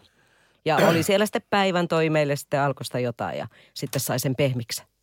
Oi. Aika hyvä diili. Millaisella niin kuin lauseella? Mitä te kysyitte häneltä? Se oli niinku oikeastaan sovittu juttu sitten jossain vaiheessa. Kaikki. Niin, se oli vaan, niitä käytkö pehmiksellä hakea? Käyn. Koska sehän oli ainakin niinku Kotkassahan se oli vähän silleen, että jossain siinä Alkon kulmilla sitten niinku tyypit hengaili ja sitten katsoi, että vähän, että minkä näköiseltä tyypiltä voi kysyä, että voit sä käydä hakee. Ja sitten ne oli ehkä vähän semmoiset, jotka näytti itsekin niinku nauttineelta. Kyllä. Ja sitten piti niinku vahtia, että hän ei sitten lähde niinku rahat taskussa, vaan menee tai niinku juo itse sitä putelia. Mutta siis se oli hirveän myöhään se, että mä en muista minä vuonna se on tullut. Onko tullut vasta kasarilla se, että sitä ennen sai hakea. Ei, se oli ihan sallittua. 80-luvulla tuli se, että ei saa enää hakea kellekään, vaikkei siitä ottaisi rahaa. Totta, se muuttui. Ja Joo. Mä muistan kyllä sen, että niin kuin oltiin kauppojen edessä. Että justiin, kun se oli se perusbisse tai joku, mitä sä halusit. Että meillä ei ehkä niin paljon ollut se, että Alkosta tarvii just sitä viinapulloa, mutta se, että sitä saattaa kauemminkin joutuu odottaa sitten, että joku haki sieltä kaupasta sua, koska sä olit vielä näkyvämmällä paikalla siinä. Että. Se oli se helmeilevä omppu, mikä sieltä oli saatava. Voi niitä aikoja. Omppu. Kyllä. Mutta tällä kertaa kasari 7 pistettä, Ysäri 5 pistettä. Nyt saadaan 2 pisteen. Joo. Kannatti 13-vuotiaana Salsalla. Niin. Salsa pisti se hyvä tarina, mitä odotettiin. Että jos meillä on maksa vähän niin paremmassa kondiksessa kuin teillä, mutta teillä on vähän enemmän pisteitä. Joo niin, mä odotan itse asiassa seuraavaa jaksoa, teet kaikilta ne arvot. Mä haluan nähdä, että meneekö se oikeasti tälleen vai onko se jotkut ihan hirveät maksa-arvot, että täällä on huijattu meitä. Koska huijaamisesta tulee miinuspisteitä, kuten Salsa tietää. Mä en ole huijannut kertaakaan, te ootte ymmärtänyt väärin. Tämäkin on totta. Hei, viimeinen aihe tänään ja sehän on ilmeisesti Minnan vuoro sitten aloittaa. saavuttaa. Koska nyt puhutaan saavutuksista lapsuudessa, eli jälleen kerran niin pistäkää kaikki, mitä vaan muistatte. Pokaalit, diplomit, kunniamaininnat ja Salsalla niitä varmaan aika paljon, mutta Minna, aloitapa. Joo, Suolahdessa, siis mä kuuluin tämmöisen Suolahden-urhoon, se oli tämmöinen urheilujoukkue, niin luistelukilpailussa. Sanotko uudestaan? Suolahden-urho. Suolahden-urho. Kyllä, urho. Onko verkkarit olemassa? Oli silloin, mutta ei ole kyllä enää. Ei vitsi. Joo, mulla oli piikkari. Mun piti ottaa tänne se verkkarotsi tälle päin. Niin siellä luistelukilpailuissa. Minä voitin aina, mulla on monta lusikkaa. Kipitin siellä menee niin hirvittävää vauhtia, ei muuta kuin ensimmäisenä maaliin. Monta kertaa. Ja lusikkaa palkintona. Tuli palkinnoksi lusikka. Mihin se lusikka liittyy? Miksi sä saat lusikan palkinnon? Siis kyllähän palkinnoksi lusikoita annettiin. Niin, kato, ne oli niitä semmoisia vähän arvokkaampia lusikoita. Niin, ei se ole mikään tavallinen. Ei mikään niinku perus Hackmanni. Mä haluan Hackmannin lusikkaa, että onko se niin kuin, että...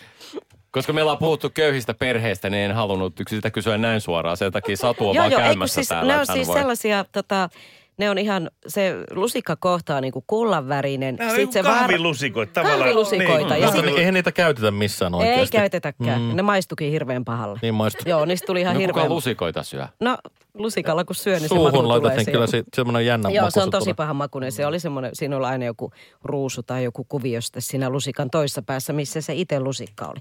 Eli kova on ollut luistelee. Sitten mä oon uimamaisteri. Oho! Joo, alakoulussa muistan. Meillä oli vai vielä... kandidaatti onko sille, että kumpi on parempi, niin mä oon se. Uimaisteri. Noniin. Kandidaatti sai sinisen merkin ja 5 piti hyppää. Uimaisteri pitää hypätä sitten vielä 10. En mä mistään hypännyt. Mä oon selkää. Mikäs maisteri? No, selkämaisteri. Selkämaisteri. En muutu enempää. Niin. No tää on kyllä hieno titteli, selkähuimamaisteri. Teillä oli hommat maisterimitalit siellä. En mä hypännyt mistään koskaan. Siis uimamaisteri sain koulussa, se oli vielä siis alakoulussa. Eihän kukaan nyt saa selkäuinilla maisteritutkin, nyt on ihan meillä pakko nyt sen verran palauttaa. Ja ala-asteella vielä.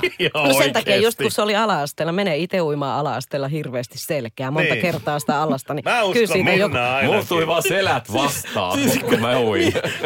Mistä voi saada niinku selkäuinnetta? Jyväskylässä, uskon nyt!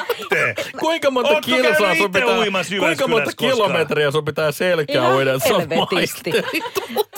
ihan hirveästi, koska jengi keksii itse näin. Mä keksin tässä samalla mulle. Mä sain vielä sellaisen palkinnoksi siitä. Meillä oli koulussa siis toi uima-allas. Se oli vähän tämmöisten varakkaampien koulu. Siellä oli oma uima-allas. Ja niin mä sain palkinnoksi siitä semmoisen merkin, pyöreän merkin, mikä piti ommella sitten uimapukuun ja äiti ompeli sen. Joo. No se kandidaatti ja maisteri. Joo, niin, kyllä. Just. Joo, silloin oli kasarina, oli koulussa tollasia.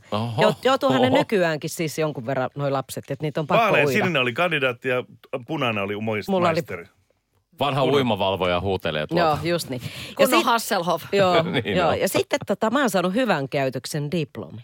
Kesäleirillä, vaikka karkasin, kun kaikki muutkin karkas. No miten sä voit sanoa hyvää? Mitä hyvää käytöstä sieltä piti joku valita ja kaikki karkas siellä leirillä yhtenä kesänä. Sä karkasit hyvin. Mä karkasin hyvin. Joo. Sä et palannut takas. Joo, just niin. Ja hyvän käytöksen diplomi ja sitten vielä mä vein sen kotiin.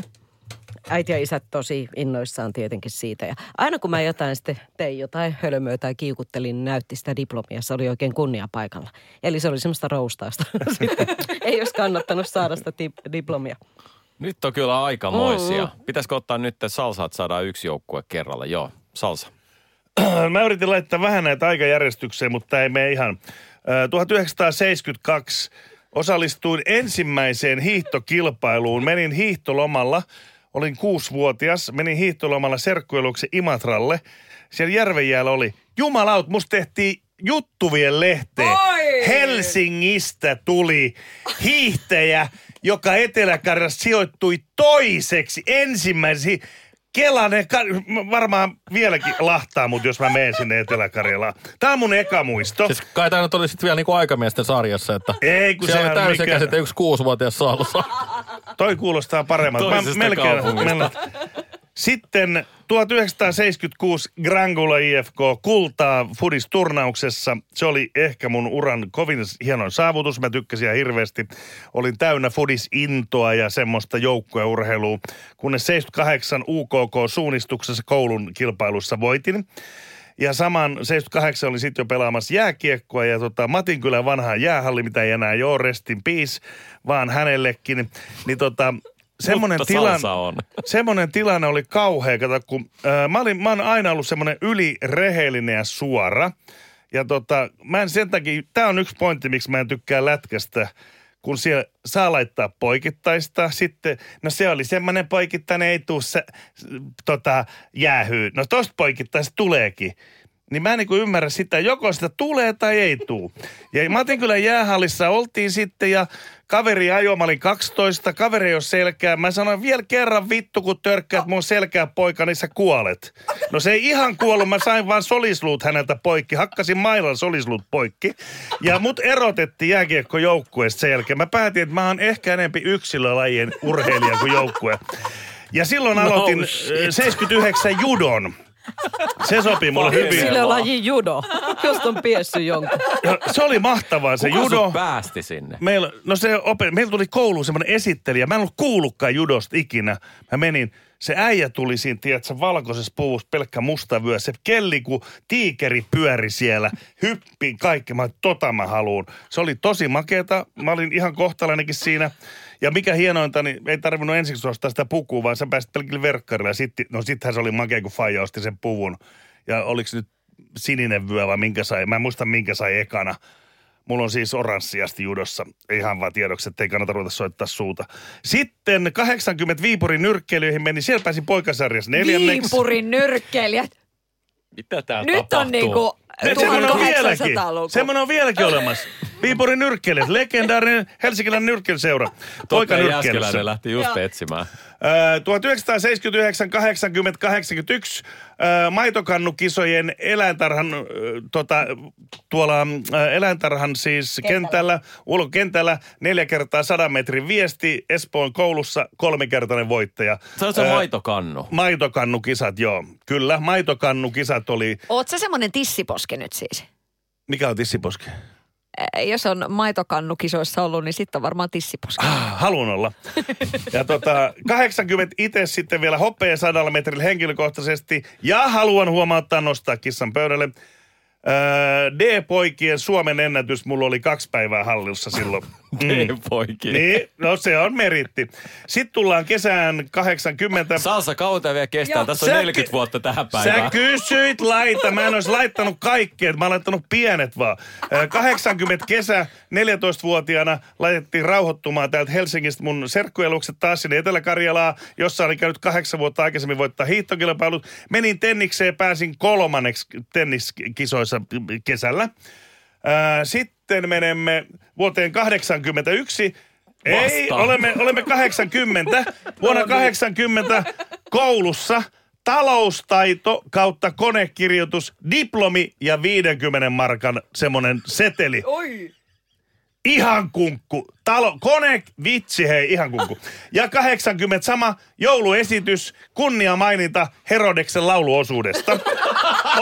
Otin vain muutaman näitä tämmöisiä kliseitä. Mistä sä sait nää kaikki? Sitten mennään eteenpäin. No tietenkin, mähän mennäs jo unohtaa mun tärkeimmän koko elämäni muuttanut jutun. Sen mä vasta tänään tajusin, helvetti, 83-vuotias Suomestari tiskiukkina. Mä en se unohtaa koko jutun, niin. Vaikka siitä mä oon niin kuin tavallaan urankin tehnyt. Ja sitten mä haluan vielä tähän nostaa ihan lopuksi 1992 Savate Box Franceen ranskalainen potkunyrkkeily. Mä oon ollut tuomassa sitä Suomeen. Ja mulla olisi ollut ne verkkarit, mun piti ne ottaa tänään päälle tänne näyttämään, unohdin ne. Ja tässä on vaan siis osa tätä meriittiä. Mulla on pakko sen verran tästä korjata vielä, siis että aiheena oli saavutukset lapsuudessa, joista pokaalia muuten. Ja sä otat siis juttuja, kun olet lähemmäs 30. Viimeinen oli 26. Pojat on poikia, Salsa on ikuinen pikkupoika selvästi. Niin. Ja mä tykkään olla tissit poskella, niin kuin Satu kysyy. Missä on saavutus, kun sä oot löytänyt sun vaimon? Minkä kaikkien niistä? Nyt. Ai niin, sulla oli monta. Joo, sori, ei mennä siihen. Vaimot vai kihlatut? 4 kihlattuu, 2 vaimoa. Tyttöystäviä löytyy myöskin. Ihan miten haluat. Mikä tämä aihe muuten oli, mikä meillä oli? Mä en enää pysy mukana. Tämän jälkeen on tietysti hyvin vaikea tästä jatkaa, mutta Jani, mä tiedän, että sulla on Jani, tässä on taito, joka voi pelastaa. Kiitos tästä luottamuksesta. Joo, mä tiesin, kun mä näin tämän aiheen. Niin siinä kohtaa, jos meillä ei ole ylivoimasta johtoa tässä kilpailussa, me ollaan hävitty tämä peli. Koska tilanne on se, että siis mä olen keskivertoperheen keskimääräistä huonommalla menestyksellä siunattu lapsi. Koulumenestyksellisesti olin ihan puhdas se tie tästä niin kuin just hädintuskin seiskan oppilas. Kaikessa, myöskin liikunnassa. Ehkä jopa vielä huonompi, koska ensimmäisellä luokalla, kun palattiin pesäpalloa, niin tosiaan meidän liikunnanopettajalle on pesäpallomallilla päähän siinä lyödessä. Mutta se oli ihan puhdas vahinko. Tykkäsin kyllä hänestä. Mutta mikä tärkeintä? Siis mun ainoat saavutukset on siis omasta nuoresta kerhonohjaajan koulutus, seurakunnan järjestämä kerhoja koulutus. Mä vedin Sega-kerhoa. Meillä oli semmoinen alle 10 seurakunnan nuoren tämmöinen ryhmä, jota kävin sitten aina viikoittain kaverin kanssa. Käytiin sitä luotsaamassa ja luin sitten Raamatusta aina jakeen. Joka ikinen kerhon, kun tämä tunti päättyi, se kuului tähän juttuun. Et sen hoidin niin kuin viimeisen päälle. Se oli ainoa mulla. Ja aikuisena mä oon saanut sitten sushin tekemisen diplomi. Että siinä on meikäläisen saavutukset tältä uralta. Kiitos. Tätä mä pelkäsin justiin, koska tässähän ei pidä pelkästään ajatella urheilua, vaan kaikkia mahdollisia saavutuksia, kunniahommia. Ja nyt kun Jääskeläiselle ei löydy niitäkään, niin mua pelottaa Satu sun puolesta, että mitä teet tulee enää. No siis mä oon maineikas hiihtäjä, ainakin omasta mielestä, että lusikoita löytyy hiihdon saralta, maastojuoksusta on tullut niitä semmoisia lautasia. Ne on muuten meidän vieläkin astiakaapissa, maastojuoksulautaset. Hirveän hyvin on tullut saatua, että kannatti pinkoa. Mutta sitten mä oon vapaa-palokuntalainen. 9-16-vuotiaana mä oon ollut Siltakylän VPK:ssa ja mehän ollaan kaiken näköisissä kisoissakin käyty. Et on ollut siis semmoisia vapaa-palokuntalaisten kisoja, että siellä tehdään joku perusselvitys ja sen jälkeen hiihdetään vielä päälle. Et ei niissä samoissa kamoissa, mutta tämmöistä settiä. Mutta sitten tulee kruununjalokivi. Odotahan sen verran tässä vielä sanoa kuitenkin väliin, että siellähän siis opit myöskin letkun käsittelyn ammattilaiseksi. Oh, kyllä, juuri näin. Letkuletkeä ja niin poispäin. Mutta sitten niin kuin tuossa Salsalla oli paljon näitä tämmöisiä urheilujuttuja. Osa oli vaan, mä halutin vaan osan. Joo, Minnalla oli luistelua ja sitä selkämaisteria. Niin 7. luokalla mä oon voittanut kirjoituskilpailun. Ja pääsin oikein Pyhtään lehteen, tuli kuva ja se mun tarina. Ja tää oli siis kunnan järjestämä kilpailu ja otsikko oli Tiedossa makeet luokkabileet. Ja minä, Satu Järvinen, menin ja voitin sen. Mun tarina oli niinku päräyttävin. Ja sain siis sain kukkapuskan ja sain 200 markan lahjakortin suomalaiseen kirjakauppaan. Ostin sillä taskulaskimen ja sitten kävin tosiaan siellä Huutjärven kirjastossa. Niin oli. Ja siis Huutjärven kirjastossa oli tilaisuus, siellä sitten oli ihmisiä ja mulle taputettiin ja käteltiin ja sitten kuva oli Pyhtään lehdessä ja se mun tarina oli siellä. Ja mä siis edelleenkin siitä tosi ylpeä, että tavallaan kirjoituskilpailun voittaja tässä. Ja se tarina oli mikä? No se oli siis Tiedossa makeet luokkabileet, siellä oli just näistä vähän ala-asteen diskohenkisesti kerrottu ja se oli sellainen tosi hauska. Mä voin kaivaa sen teille, koska mun äitihän on tämän säästänyt lehtileikkeenä. Tärkeä juttu, menisin unohtaa. Tulihan se sieltä, jo pelästyy. Mä väitän, että kellään teistä ei ole tätä, mutta mä olen mukana siis yhdellä opetuskasetilla. On aikanaan mun nuoruudessa tehty, missä tarvittiin siis ulkomaalaisia, joilla opettaa suomen kieltä. Niin mä olin siellä yhtenä äänenä siellä semmoisella opetuskasetilla. Niitä tehtiin useampia kasetteja. Mä olin siellä sitten mukana. Se oli semmoinen yhden kokonaisen päivän mittainen nauhoitussessio, missä mulla oli replat ja mä kävin lukemassa suomeksi sitten. Toinen taas sitten luki sitten jollain muulla ulkomaankielellä se sama, mitä mä olin justiin kertonut. Siitä siis pokaali, diplomi vai kunniamainen? Niin kuule se kasetti oli se juttu. No, täällä kysytään semmoista, niin nyt sä rupeat se oli saavutukset lapsuudessa. Täällä lue saavutuksia. Kyllä, saavutukset lapsuudessa oli otsikolla. Joista pokaali, diplomi tai kunniamainen. Kyllä mä sanon, että aika monen diplomi on se, että kuinka monella on oma C-kasetti. Ei ole kovin monella. Kova vetäsy tuli sinne. Mutta tältä puolelta pöytä ei tullut yhtään hymypoikapatsasta eikä hymytyttöä. Ja nyt katseet kääntyvät. Hymypoika mulla on! Onko? On! Etkä mainittu. No en mä sano Voi mä panin osan tänne. Sä näytät kyllä niin hymypojalta nyt. Oot sä Salsa siis saanut hymypoikapatsaa vasta 30? Ei ku... Niin. Neljännen luokan. Aivan. Olisi ehkä hyvä ollut se.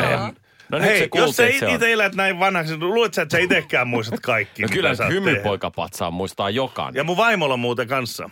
Hymypoikapatsas. Ei kun hymytyttö, mikä se on. Mutta silloin siis vaimolla niin on vaimojen se... saavutuksia ei nyt niin kuin tässä kohtaa tuli laskena. Mieleen vaan, koska omahan on rikki, mutta se vaimoni möllöttää siellä hyllyllä. Niin tavallaan se on niin kuin hauskaa, että ne vois olla vierekkäin. Niin kuin me on avioparina kaksi hymyä. Niin kuin tavallaan, vaikka oikeasti meillä ei ole hymy himas ollenkaan. Mä en koskaan voittanut kyseistä patsasta, mutta kaverini voitti ja käytti sitä ilmakivärin ampumatauluna. Toimii täynnä osumia.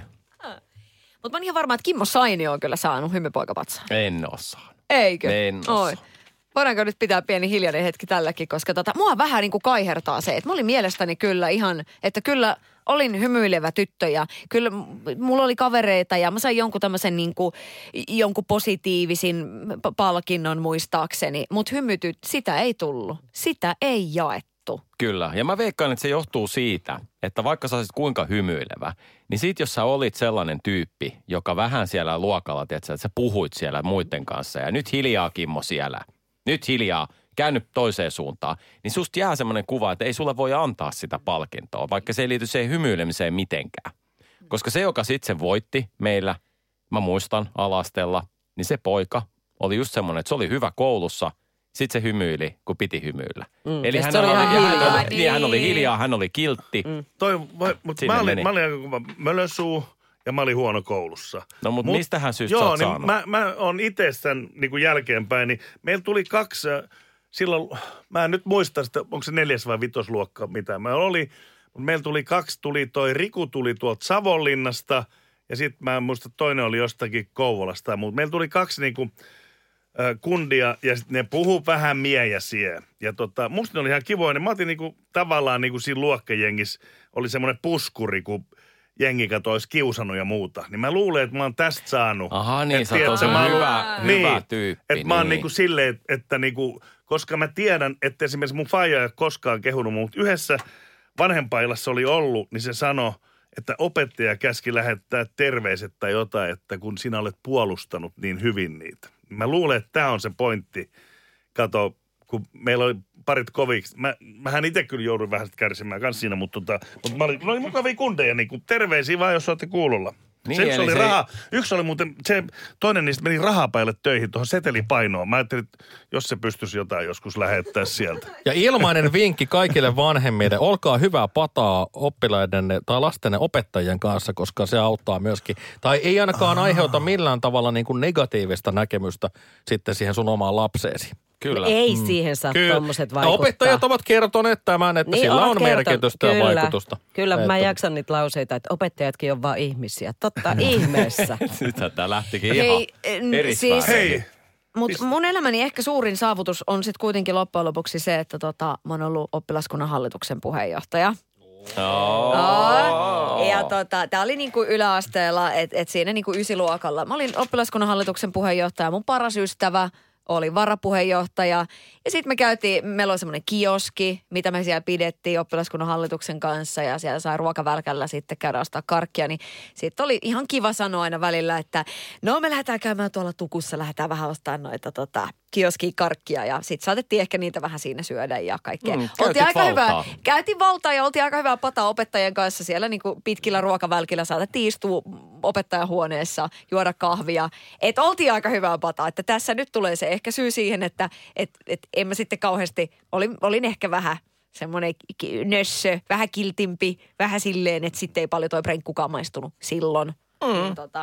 Tästä hakaa löytyy näitä syitä, pikkuhiljaa, mitä pidemmälle mentäis, mutta podcastista loppuu nauha kesken. No ei. Mutta onko muita oppilaskunnan hallituksen puheenjohtajia? Mä oon ollut oppilashallituksessa, kyllä. Ja muistan, miten käytettiin hyväkseen karkkiautomaatti, kahviautomaatti, kaikki rahat tuli meille. Varusmiestoimikunnan sihteeri. Niin, mutta te ette saanut käyttää niitä rahoja kuitenkaan. Niin, me saatiin ja me käytettiin niitä, esimerkiksi siideriä olueeseen Linnanmäellä. Oi. Ei siitä sen enempää, ettei aleta tarkistelemaan faktoja. Kohta joutuu maksamaan opintorahoja takaisin yllättää, että Kimmo, mites oli? Mutta itselläni siis 2 palkintoa 90-luvulta, jotka lasken itselleni Ja itse asiassa, no joo, onhan niitä enemmänkin, mutta siis 2 kultaa, eli hiphopin pääkaupunkiseudun mestaruus. Oi! Pam, pam, pam, oi! 97-99. Ja sitten siellä on, showtanssista on pronssia ja tämmöisiä juttuja tuolta. Mutta ne ovat menneitä vuosia. Miksei me olla ikinä nähty niitä sun moveseja? Minä oon nähnyt. Ai? Minä oon nähnyt. Kyllä Kimmo vetää tyylikkästi. Missä sä näit? No minä näin tässä meidän käytävällä. Mä kuvasinkin se, että sä ihmettelit, mihin mä laitoin sen. Totta. Sehän oli se. Joo, kyllä. Pahoitteluni siitä kaikille videon katsonajille. Mm. Mutta hei, pisteet tästä viimeisestä. Olipa hyviä juttuja. 5 pistettä. Ysäri. Kasarijoukkue. 10 pistettä. Salsa. Mä tiesin tämän siinä kohtaa, kun eihän minä on ihan onneton tämmöinen keskivertoperheen vielä vähän huonommin pärjäävä lapsinen. Ei tässä on tullut mitään saumaa meille. Tuolla on 10 pisteen kaula, kun me lähdettiin tähän. Sanotaan näin, että tolle tarinalle, kun ei vaan pysty tekemään mitään. Että aina kun te lisäsitte jotain, niin sitten mä vaan muistelin tätä niin kuin Salsan tarina, missä ei ollut mitään järkeä. Koko ajan uusia juttuja. Sitten tosta ja tästä ja haluaisin huomauttaa, tuli koko ajan sieltä, niin täytyy niin kuin ahkeruudesta jo antaa, että tämä mies on sentään siis jo 2 juttuun 4 nähnyt vaivaa tänään enemmän kuin yhteenkään jaksoa. Yli 1 kauden jaksoista kuitenkin. Se tarkoittaa sitä, että 12 pistettä on enemmän kasarijoukkueella, kun tämä jakso on nauhoitettu. Noniin, kiitos, oli kiva. Ei tehdä tänään ikinä. Kiitos Satu. Tuleeko Satu uudestaan vielä vai oliko tämä kova nöyryytys? No en tiedä. Niinku, mä oon jotenkin nyt vähän silleen pettynyt, että näinkö tämä nyt menee, että tuolla tommoset niinku joskus niinku Setämiehet pääsee tommosilla niinku oikeasti vanhalla saavutuksilla. Mutta mä haluan nähdä sen selkämaisteripaperin minne. Ei se ole paperi. Ei se ole paperi, se on se siinä, ei se on paperi, se on merkki uikkarissa, joka on ollut mun päällä tyylin 10-vuotiaana, niin mä luulen, että se ei ole tallessa enää. Niin, siinä lukee selkäuinen uimamaisteri. Joo, mutta se on siihen uimapukuun ommeltu, että ei se valitettavasti tallessa enää ole. Kuten ei ole paperia. Rakkaat kuuntelijat huomaatte, niin tämä jää taas tähän, että ensi kerralla joudumme tarkistamaan faktoja. Kasari vastaan Ysäri-paneeli. Onnea voittajille! Pohjolan kylmillä perukoilla päivä taittuu yöksi. Humanus Urbanus käyskentelee marketissa etsien ravintoa. Hän kaivaa esiin Samsung Galaxy S24 tekoälypuhelimen, ottaa juureksesta kuvan, pyöräyttää sormellaan ympyrän kuvaan ja saa näytölleen kasapäin reseptejä. Hän on moderni keräilijä. Koe Samsung Galaxy S24. Maailman ensimmäinen todellinen tekoälypuhelin. Saatavilla nyt. Samsung.com.